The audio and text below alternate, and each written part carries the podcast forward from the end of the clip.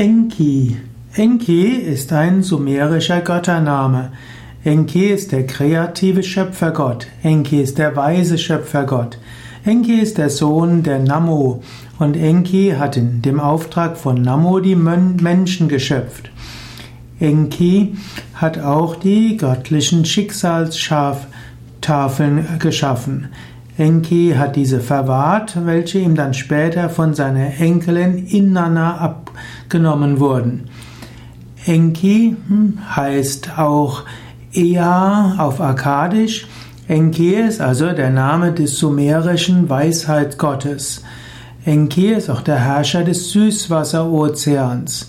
Enki gilt auch als Gott der Handwerker, der Künstler und auch der Magier. Enki hat insbesondere die Menschen erschaffen. Enki wird gerne dargestellt mit der beiden Flüssen Euphrat und Tigris. Diese beiden kamen nämlich aus seinen Schultern heraus.